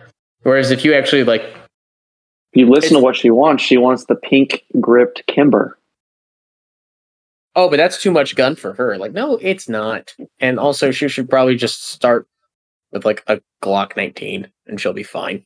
dude Glock 43X MOS I think is the perfect entry carry gun for people right now I have a hard time arguing against that. Um, I mean, 19s are fine too. They're just big. Like, um, I'll carry 19, but I'm also again a heavy build 6'2". So just to make it less cumbersome for that individual, like a 43x shoots great. Um, you get the full grip. I think that But- that's a viable one. I think that's viable. Um, There's a, there's a few that fall in that category. Sig has some offerings I think fit that as The well. But like that that, P365 is my. that I size that. pistol is like perfect. I think the the the thing that people, I always got on people with this is when they were looking for the first handgun. I was like, "Are you going to carry it all the time?" And they're like, "Well, I'm thinking about concealed carry." I'm like, okay, but like, you're you're not set on having the ultimate in concealment at this very second right now, right? And they're like, eh, maybe, maybe not. It's like, then don't get the smallest thing. Get get something you actually like shooting. Like your first car- your first pistol, if you're not really concerned about concealment to the serious level, should be something that you enjoy shooting. Hundred percent. Hundred percent. You should you should you, you should go shoot that gun a lot, and if you like shooting it, you're going to shoot a lot, and you're going to get comfortable with it faster. And that's the progression you need to have. And it works out so much better. Um, but I always found it really funny when like you'd be like, "Hey, well, if you get two sales guys and you pull this tactic where you'd be like, okay, look, if she's getting a gun, why don't you get yourself a gun too?" And then get the wife kind of talked into it, and then just kind of pull her aside, like, okay, so let's actually go through the options that he wanted me to show you, and then I have my own suggestions, and push her to the direction of the more practical guns, and then he's picking up something that whatever the hell he wants. But you Man, get a that's little got to be illegal. Playing your Yeah. mind games. it's called Dude, I- sales. Learn it. It's important too. Like if you have a shop or like at least a range with rentals near you, um, then like go shoot the thing. Yeah. Um, like my my favorite center fire handgun intro people to, and it's not something I would ever like conceal. Uh, When I say it, it's gonna be obvious, but um, I hate to go back to this gun, but USP forty five tactical with a suppressor on it. Yeah, I mean, Like it's I knew it. Huge. I knew- It's huge, but it's like very pleasant to shoot. It's you know not it doesn't like jar your wrist when you're shooting it. it runs well with USP the forty can. five was almost my first hand. Dude, it runs amazingly with it. It's It probably so- for a centerfire handgun one of the better. Uh, I've never had an issue with a can. Like I have some striker fired pistols. So I guess one of the questions I have for you, given that you're in Washington, um, it, what's is it a little bit weird work knowing that you work for like one of the biggest manufacturing brands in the country when it comes to this stuff, but you still have like the ten round mag band, and you're like, oh damn. I mean, like my so our the company I work for is co- like co-plaintiffs on a on a lawsuit against the state right now. Um, so that that's like that helps. Um, Mhm. But like it, it's annoying, you know. It's like the thing people realize is like they don't realize when they talk to us about it, like oh just get up and move. I'm like the employees here, a we don't want to like just like get up and move and like put all these people out of work, but b um have a Like, massive we're- we're- we're yeah we're we're just we're just as disgruntled about it as everybody else in the state is, if not more. Uh, so yeah, it's it's annoying. Um, I kind of like with the mag ban specifically. Um, I have a lot of pre-ban quote unquote um, magazines. I, I, like I like I, I plan for it right. So for new for new gunners, new gun owners, it really sucks though. Um, but yeah, it's I mean it's annoying. Um, it's I I don't like seeing the state go the direction it is. But you know, the the best thing I can do is um, keep fighting the good fight, and you know, the company is doing the same. So um, I feel you know I, I can sleep good at night knowing that. Yeah, no, that's that's really good. And I, I like to see that Aero's been doing that sort of stuff um, because it's it's very telling when you see companies that don't do that and they still kind of hang around states that don't like them. Um, but Aero's actively fighting, and that's good. Um, and I I like that. I think the other thing is, uh, as far as the argument goes with a legal argument for gun ownership, uh, the number one case that can be put out there for any sort of legal action and uh, like lawsuits and Supreme Court stuff is common use. And there's really not many companies that have been put uh, put as much effort into common use proliferation of the AR-15 like Aero has. There's really had there's not many. Um, yeah, yeah, that's that's a piece of it. And like our, uh, I don't know if you've read it. We have the mag ban. The, the lawsuit I'm speaking of specifically is actually in reference to our assault weapons ban. mhm. um, which I don't know if you've had a chance to look into that, but it's actually one of the it's, it's we're one of the worst in the country right now, um, which was shocking because it kind of happened overnight. Um, Washington has generally been a pretty uh, gun friendly state for most of my lifetime, um, but kind of as in the last decade, it's kind of, you've seen it kind of slowly change into what it is now. Um, so yeah, we'll see how it plays out. It's interesting because it's the only band really of this, uh, no pun intended, caliber because like right now even like handguards i can't go to a gun shop and buy a handguard for an arrow right now um everything every part is regulated Wait, hand- is- even handguards? Yep anything that's a assault weapon part is how they um how the law is written which is super annoying Yeah, but like every Um, gun has a.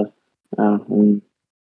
but it has to be so like a handguard for like a it's not, it's not just like handguards period it's handguards for assault rifles period so it's like Yeah, even parts it's, are it's actually insane.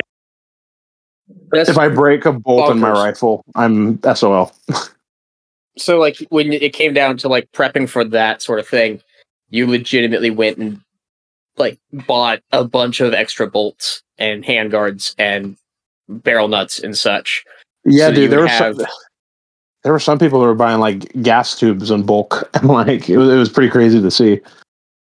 That's absolutely bananas. Like that's Yeah, yeah, it's that is- it's beyond unconstitutional at that point. Yeah, it's it's pretty uh pretty shitty to see. I mean, to be honest, um, but you know, I can control what I can control, and um, again, just got to keep keep fighting that that good fight, and hopefully it'll um go away eventually. Yeah, I mean it, it's it's a very similar tact to what you guys are doing to what Magpul did in 2013. And like the thing people don't realize is if we all like if the entire firearms industry just picks up and leaves when there's a ban, like we're we're all going to go to Wyoming or like Alaska, and then um, I think everybody should you know be involved locally, and that's I mean that's really where it makes a difference because most of the you know uh, unconstitutional firearms legislation you'll see is at the local level, not at the federal.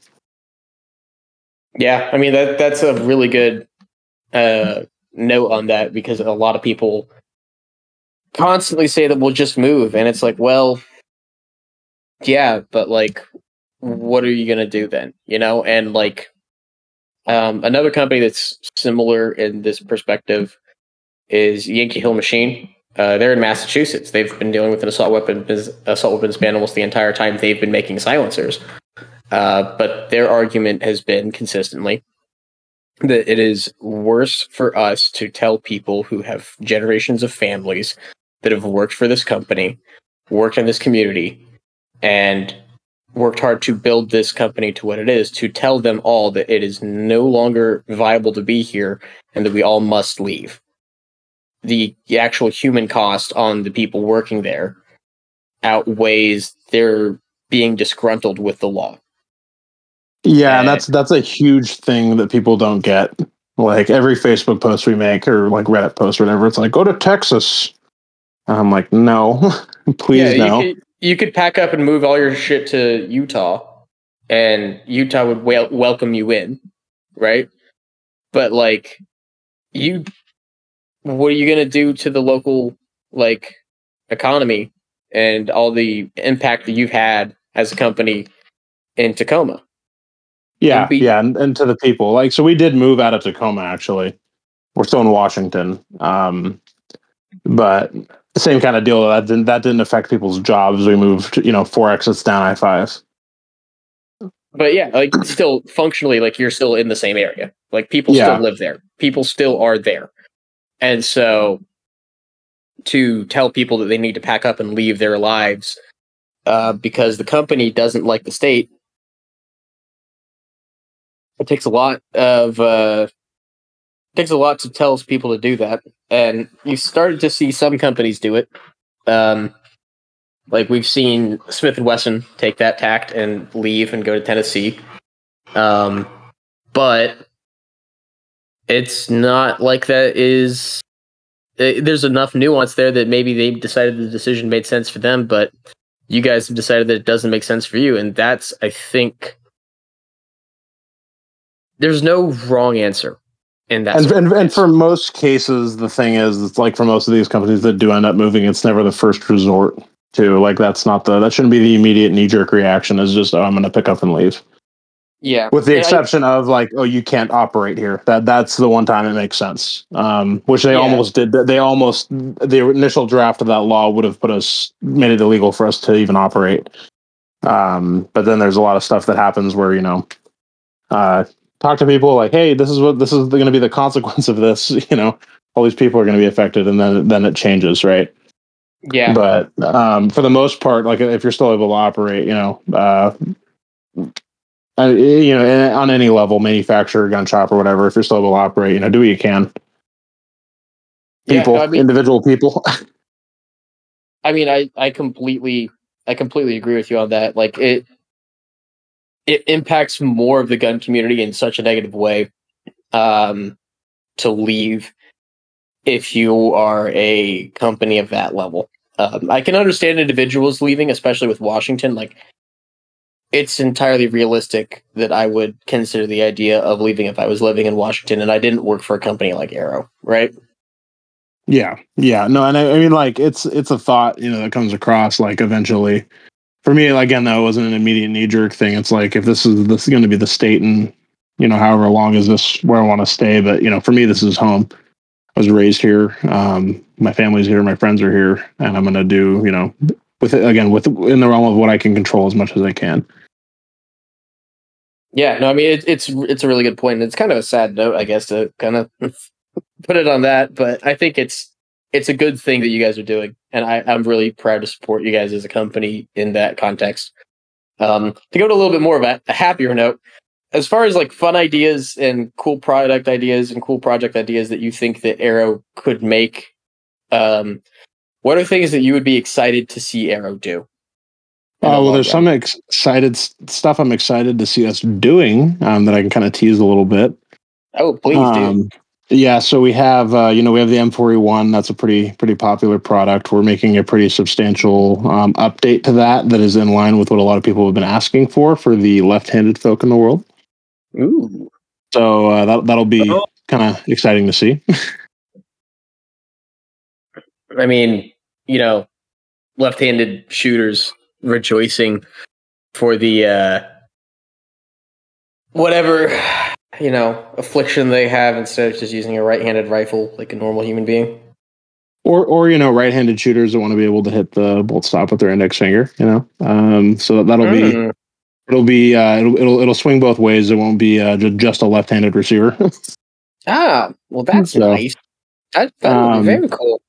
Yeah, and then on the uh, suppressor line, um, we have uh, you know we're kind of tooling up for a new new suppressor for the uh, rimfire stuff, so that'll be coming here. Hopefully, we'll have uh, more information on that by like shot show, but um, we're currently Ooh. working on it right now. So That'll be very cool. Um, any ideas or thoughts for a high flow uh, type suppressor that is minimizing back pressure? that's a whole rabbit hole. so uh, right now, it's not on the on the table exactly. That would be like a future state thing, um, but there's nothing immediately happening there. Um, because the way those are manufactured, it's kind of a whole. You basically you have to make a pretty substantial investment into machines and stuff to even be able to do that. yeah, but I know the market's kind of go trying to go that direction. Um, but it takes a lot of work and a lot of effort to even get remotely close. And so, I I would be shocked if you never did, but to out of the gate try to jump into that as well, um, rather than stick with a proven solid suppressor design uh, of the typical baffle type suppressors and make them well and consistently and make quantity of them is probably a better business model. Yeah, and the uh, other thing is too there. There's there's no free lunch with that technology right now. Like there are some some factors to consider that might might make people want to go to like a tr- more traditional style can. Um, yeah, So I mean, yeah, it's it's one of those things. Like I said, it's not not an immediate thing, but it's not uh, off the plate, off the table completely. It's not on the plate. yeah, no, that that makes sense. Is like it, it's a lot of work to do it. And it, the, if you try to do it and you don't do it well, then you're gonna never hear the end of it. Yeah, and I would rather hit the, the market, you know, to, to start, we'd rather hit the market with something that's kind of it's you know, current quote unquote technology. Um, and do it well and then kind of grow into that as the entire industry grows into that, which it's it's we're seeing the kind of the the the, the spearhead end of that right now. But I think there's still a lot to be done. um, Oh, yeah. in, in general, in general. But yeah, that's uh so it'll be basically what you can kind of expect is, you know, we'll have we'll be growing that suppressor line out to different calibers. So like again the rimfire stuff and then um you know, eventually a pistol can is kind of the intent with that. And then we'll kind of see where the the path leads us from there. And that's when you'll start to see maybe some more different stuff. But Okay, that's kind of interesting. Um, given that there's a lot of people these days that have concerns when it comes to suppressing guns and stuff like that, and if the gun is going to be too overgassed, um, are there any plans for Aero to come up with uh, gas mitigation stuff in that is like developed in house? I mean, we have Um, an adjustable gas block we make in house. Um, it's kind of a hard thing because there's a couple ways to skin that cat. Going back to like Mhm. my earlier comments about carrier velocity, right? Um, you can do it at the at the gas block. Some people are doing it at the BCG right now. You can do it at the buffer. I think for most people, um, and this is what I do, is I tune my gun at the buffer. I tune it to run unsuppressed, but not too fast, and then to where it takes the edge off of suppressed a little bit. Um, and and that's that's just for my use case what what I what I like. Um, if you're going to run the gun full time suppressed and you don't ever anticipate having to fire it unsuppressed, that's a different answer. But for like you know a carbine that you want to do both with, or be able to do both with, that's kind of what I do. So Yeah, no, that makes sense. Uh, as It, far as uh, your like personal like go to rifle, uh, how have you configured that gun and like what do you kind of how do you set those sort of things up? Um, right now, uh, the setup I'm really, really liking is going to be it's an 11.5. Um, I really like that barrel length for for most stuffs, and uh, I, I run it with um, I have our Alice handguard. Actually, have it in front of me right here. Um, so I'll set that up, and I run it. You know, most of my rifle shooting I do suppressed, and then in that one right now I have a H2. Mhm. Um, you can go a little heavier. It just kind of depends on the gun. Just make sure it runs unsuppressed. Um, I could probably get away with an H3 in this one, if I'm being honest. But um, that's what I like. And then I just throw a good optic, backup iron sights, the light, and call it good. Hmm, I, don't ha- I don't ha- I don't have some like strict dogma for what I, what for what an AR-15 should be. Like I think it's all use case dependent. Um, I don't think that's right for everybody. I don't think it's the one answer. If there was one answer, we would all make one rifle. That's the the short answer. I mean, that's a pretty good way of putting it. Um, I like 16s. I think 16s don't get enough love. Um, they are long, but they're they're workable. So, and looking at the suppressor stuff, I see that you guys have the uh, the muzzle device uh, and muzzle brake system that you guys are trying to be working on, um, but I haven't seen that actually on your website yet. The mantle is that coming soon? What can you tell us about that? Because I'm kind of curious Uh, about this. Yeah, yeah, we're still working on it. Um, it's it's evolved since people have last seen it. Um, so that's coming. It'll uh, interface the muzzle devices you can expect to go with that'll be um, it'll be kind of a, a line of stuff that is VG6 ish um, that goes with that as far as brakes and flash hiders um, that'll, that it'll mount to. Um, but it's still coming. It'll be hub compatible. So Okay, that's cool. And then is that going to be going through like a taper thread system or a more typical locking system, or a Um, combination therein? It'll be uh, it'll be you know I can say it'll be more of a like a locking system rather than taper threads. Uh, though there's tapers on the mount, but it's not like the the threaded style that you'll see from some people. Okay, that makes sense. Um, and then I take it you guys have been doing the standard testing to make sure that it has the you know return to zero and stuff that people have been coming to expect out of most suppressor mounts. Yeah, that's the big focus is return to zero, um, optimizing that, and then ensuring that it doesn't carbon lock um, as easily. Um, that's where the tapers come into play.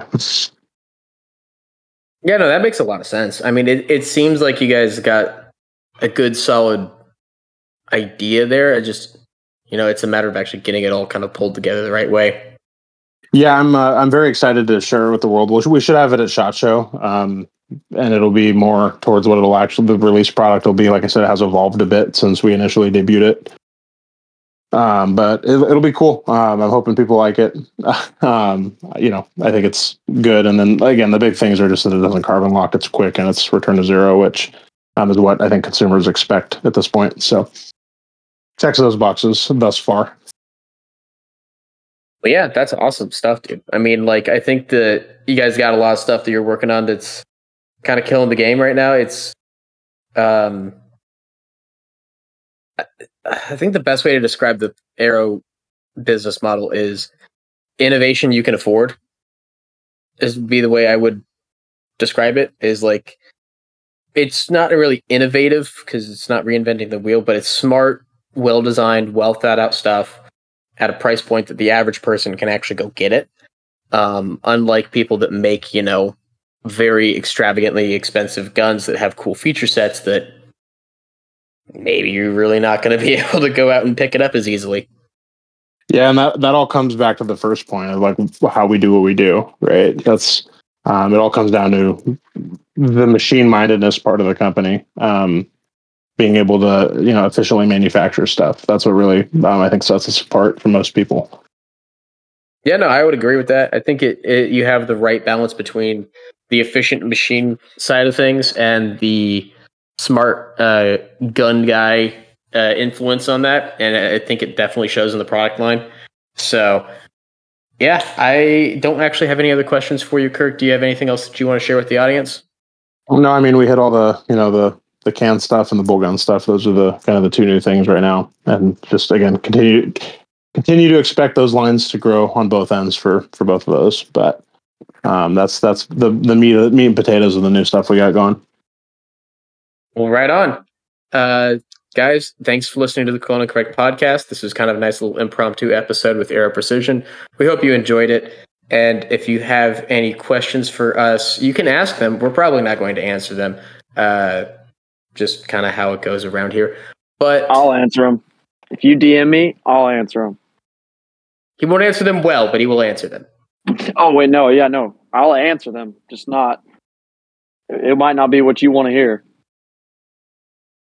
And with that, thanks for listening, and we'll catch you on the next one.